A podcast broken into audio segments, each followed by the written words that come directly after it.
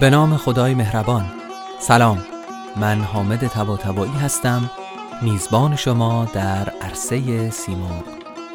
این قسمت قسمت دهم و قسمت پایانی فصل اول عرصه سیمرغه به این مناسبت امشب ما یک شب شعر خواهیم داشت.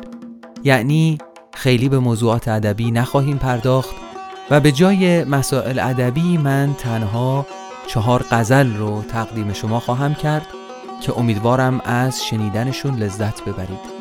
غزل اول ما از خاجه شیراز خواهد بود.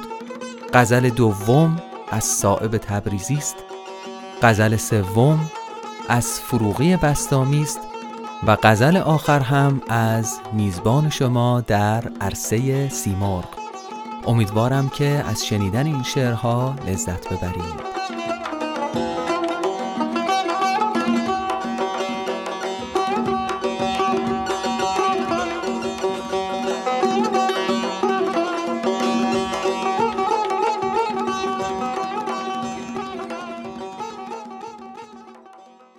به عنوان غزل اول این قسمت رو مزین می کنیم به یکی از غزلهای خاجه شیراز.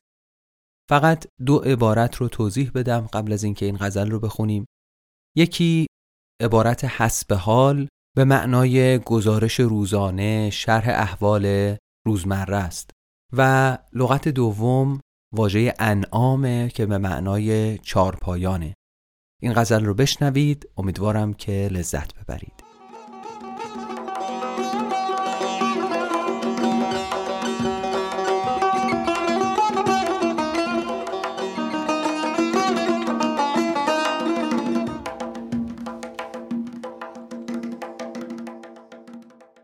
حسب حالی ننوشتی و شد ایامی چند محرمی کو که فرستم به تو پیغامی چند.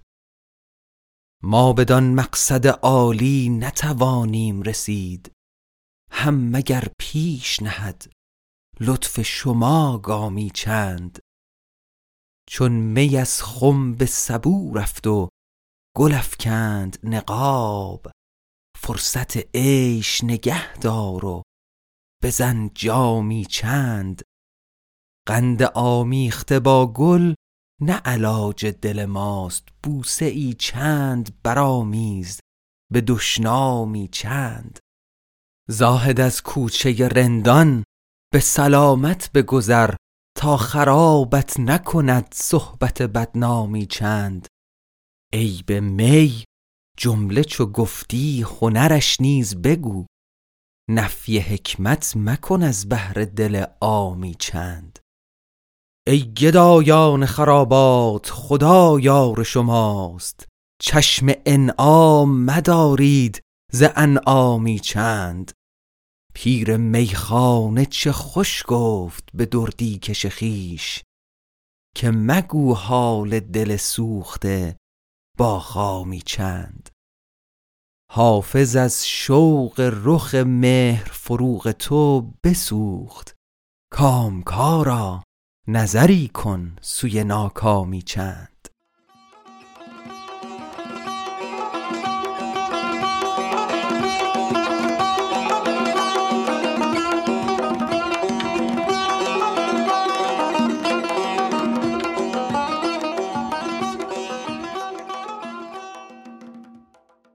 غزل بعدی که خواهیم شنید از صائب تبریزی است.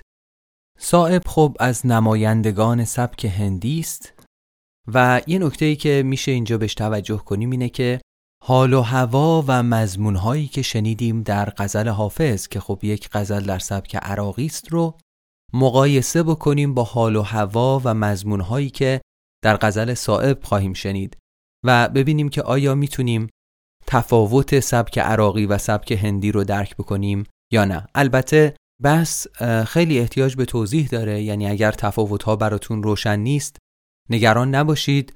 به یاری خدا شاید در یکی از قسمت های آینده عرصه سیمرغ به این سبک ها پرداختیم و خصوصیت های هر کدوم رو با همدیگه بررسی کردیم. تنها یه اصطلاح رو توضیح بدم در این شعر. اصطلاح آستین افشاندن به معنای پشت پا زدن و ترک کردن و رها کردنه این غزل صائب رو بشنوید. امیدوارم که لذت ببرید.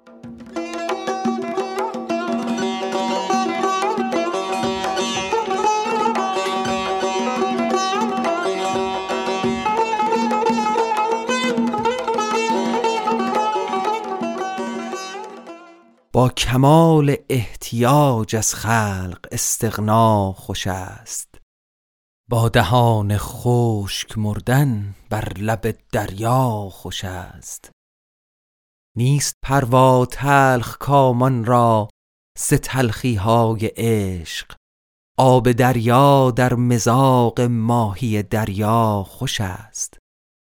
هرچه رفت از عمر یاد آن به نیکی می کنند چهره امروز در آینه فردا خوش است.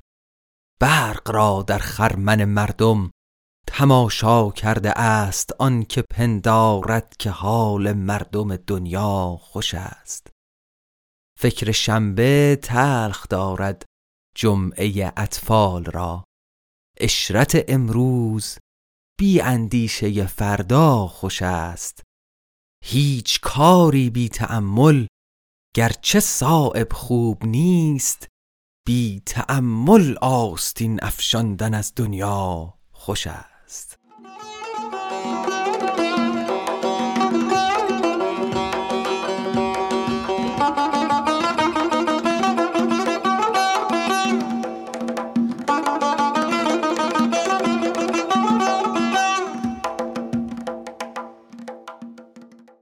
غزل بعدی که تقدیم شما خواهم کرد از فروغی بستامی است که از اون شعرای بسیار خوب دوره قاجاره.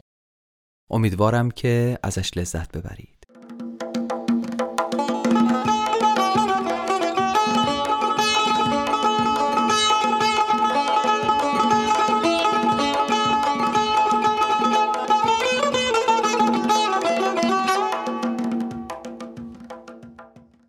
کی رفته ای ز دل که تمنا کنم تو را کی بوده ای نهفته که پیدا کنم تو را غیبت نکرده ای که شوم طالب حضور پنهان نگشته ای که هویدا کنم تو را با صد هزار جلوه برون آمدی که من با صد هزار دیده تماشا کنم تو را بالای خود در آینه چشم من ببین تا با خبر ز عالم بالا کنم تو را. مستانه کاش در حرم و دیر بگذری تا قبلگاه مؤمن و ترسا کنم تو را.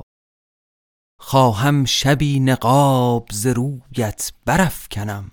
خورشید کعبه ماه کلیسا کنم تو را. زیبا شود به کارگه عشق کار من. هرگه نظر به صورت زیبا کنم تو را. رسوای عالمی شدم از شور عاشقی.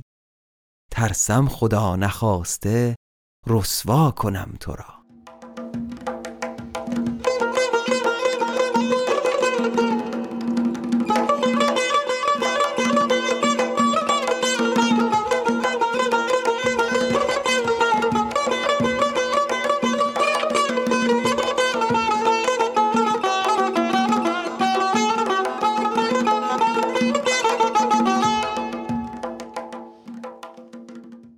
و آخرین شعری که در این قسمت تقدیم شما خواهم کرد یعنی آخرین شعر ما در فصل اول این پادکست یک غزلی هست از میزبان شما در عرصه سیمرغ از مجموعه ضرب شوق که به تازگی توسط انتشارات نیستان به چاپ رسیده. امیدوارم از شنیدن این شعر لذت ببرید. پیش از اون که این غزل رو تقدیم شما کنم تا فصل دوم عرصه سیمرغ از شما خداحافظی می کنم امیدوارم که خوب و خوش و سلامت باشید.